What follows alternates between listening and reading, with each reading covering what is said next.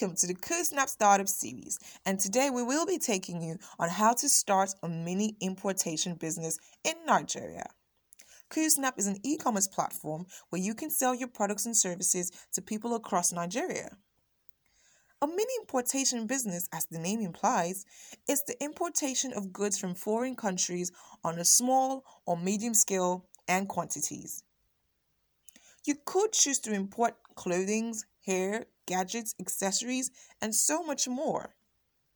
And to get started, you will be needing the following.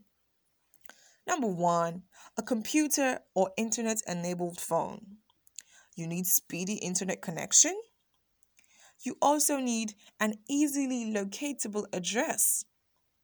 You need an email address, and of course, you need some startup capital. You would also need to number one, register your business. Number two, identify your suppliers. Number three, source for products. Four, ensure you have a good payment structure. Number five, you definitely have to be online.